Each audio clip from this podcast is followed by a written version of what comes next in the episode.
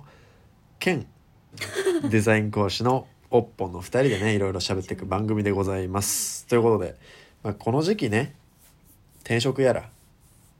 独立やら、うんいろいろ考える人もいるかなと思って、そうだねまあ、今回のテーマはフリーランスになって良かったこと悪かったことを大復習ということで。はいまあ、彼女のオッポンが今年の1月にフリーとして独立して、まあ、丸1年経とうとしてるとうんいうところで、まあ、会社員からフリーランスになってみて思うことをちょっと聞いていこうかなと思います、はいまあ、結論うんうん良かった悪かった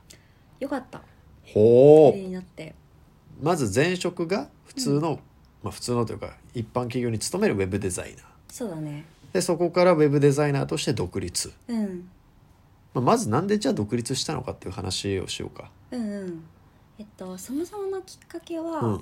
あのまあフリーになった方がいいよでフリーになるなら、うんあの1年間は死なない程度には仕事を発注するよって言ってくれた人がいた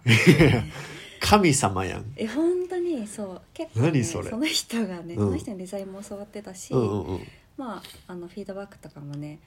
あのこの1年間何回かしてくれたし、はいはいはいはい結構ね私の人生を変えてくれた人なんマだけジどかいきなり1年間発注だって最初仕事探しが難しいからねフリーになってそうそこ担保されたらもう怖いもんなしっていう感じじゃないうん、前にねあの何かの記事で見たんだけど、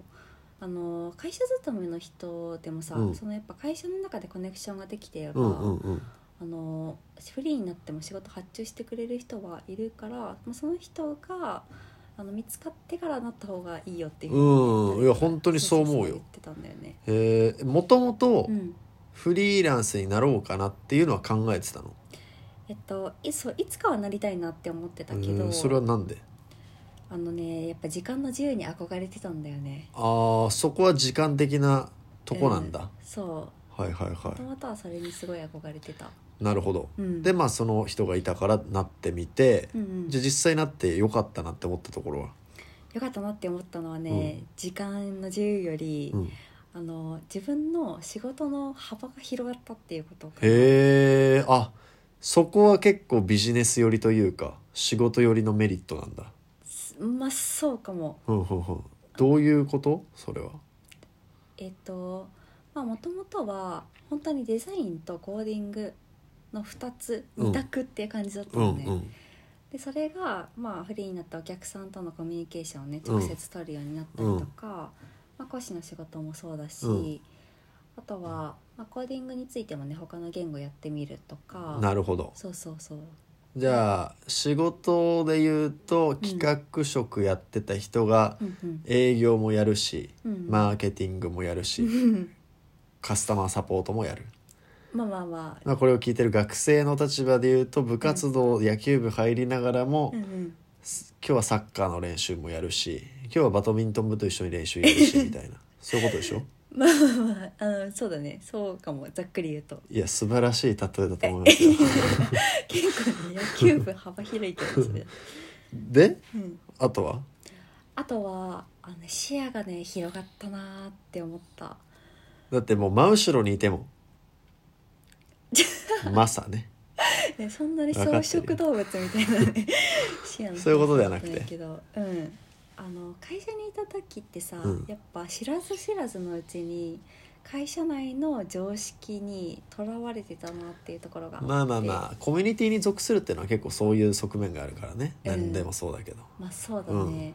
でもやっぱ社内でのツールとか、うん社内でのデザインの仕方コーディングの仕方、うんそれからまあ案件の進め方とかにね、そういうのにそれすごいあのとらわれていてそれが絶対それが一番っていうふうに思ってたんだけど、うまあ、いざフリーとなってみてね他の会社のやり方とか見てみたりするとあやっぱこっちの方がいいうんこっちの方が自分に合ってるっていうのがうんうんうん分かってそれはね良かったなって思った、なるほどうん、お金の面とかはおお金もねやっぱ増えたねちょっとおだけだけどおーそういう 話それが気になる、うどれぐらい増えたの 手取りで月で鳴らすと、うんまあ、プラス5から10ぐらいかな手取りで5から10だと、うんな年間計算額面ベースで言うとう、ん、うん、まあ70万から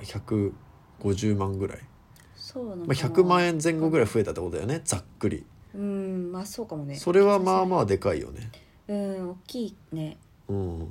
この年代にしてはかもそうだね、うん、逆になんかデメリットあったデメリットはね、やっぱ生活リズムの乱れが一番大きいかなまあ乱れてるよねそうなんだよねやっうんぱ朝ね、決まった時間に起きる必要もなくなったし、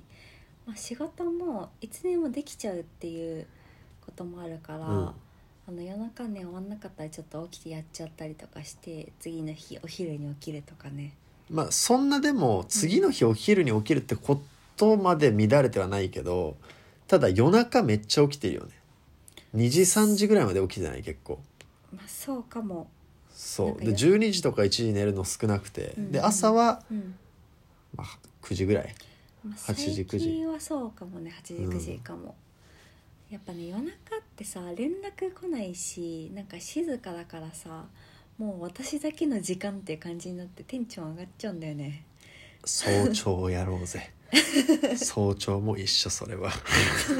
ちょっと倒していきたいと、うん、なるほどね、うんそういう感じか、うんあとはなんだろうねデメリットかでもやっぱそれにちょっとあの付随するんだけれども、いつでもできちゃうからこそ、えっと、ずっとやってしまって、うんで自分の時間をさ、まあ、いつでもね仕事に当てられるからこそ、案件を断りづらいとかね、うんうんうんちょっとあるかもしれないなるほどうん、やっぱちょっと今受けたらきついかもとうか、んなんかこの案件すごい嫌な予感がするとかね、思ったりしてもあのもともと断りづらい性格もまあ曖昧あ相まって相まって、うんそうちょっとねあの受けちゃったりとかしてあやっぱ受けなければよかったなっていうことはなんかその辺のうん仕事感というかコントロール力みたいなのうは、ん俺から見てても確かにちょっと苦手そうだなってのは思ううんなんかやたら詰まってるの多いなっていう 基本死にそうになってるっていうそうなんかね自分でねうんコントロールできるはずなのに、うんうん逆に振り回されてるっていう感じはあるかもそうだね、うんまあその辺はね来年以降うん、うんやっていけばいいと思うけどえ来年うん、もフリーで行くのそうだね来年もフリーで行こうかなって思ほってうるほうほうほうほうじゃあなんかこれからフリーランス目指す人に向けてありますか、いや目指す人に向けうて、ん、これやっといた方がいいよってのはあーいやどうなんだろう私が言えることじゃないかもしれないまあでもだからそうんの先にさうんうん収入源というか発注先を確保しとくとかでもそれはね絶対そうかも、うんなんかねあのその前に読んだ何かの記事で言ってたのうんうはんフェイスブックとかで、うんあの独立しますって言って、うんじゃあ仕事発注しますよって言ってくれる人が5人とかかな、うんいたら OK 独立していいですよっていうふうにねその人あにじゃあ何 Facebook で一回一回様子見の宣言しなきゃいけないんだあ そうじゃんそうかもね独立しすますかっこ場合によってはみたいな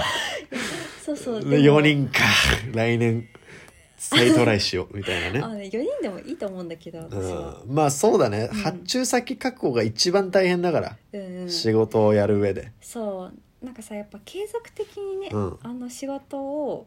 発注するためには一人だとちょっと不安だと思うんだようね、んうんうんだから最低3人ぐらいはいた方がいいのかなってまあそうだ思ってねるそれで言うと俺も発注先は3人というか、まあ、3クライアントあそうなんだ以上はいるうんあ以上ね以上ね、うんうんうんうんそうだね確かにそれはありますね。そううんということで、まあ、これから転職や独立やら考えてる方いると思うので、うんまあ、ぜひ参考になったら嬉しいですそしてまあなんか悩みなどあればねぜひコメントとか書いてみてください。ということで今年も聞いていただいてありがとうございました。ありがとうございまますた来年もよろしくお願いします。ろしくお願いしますいいってらっしゃいってらっしゃい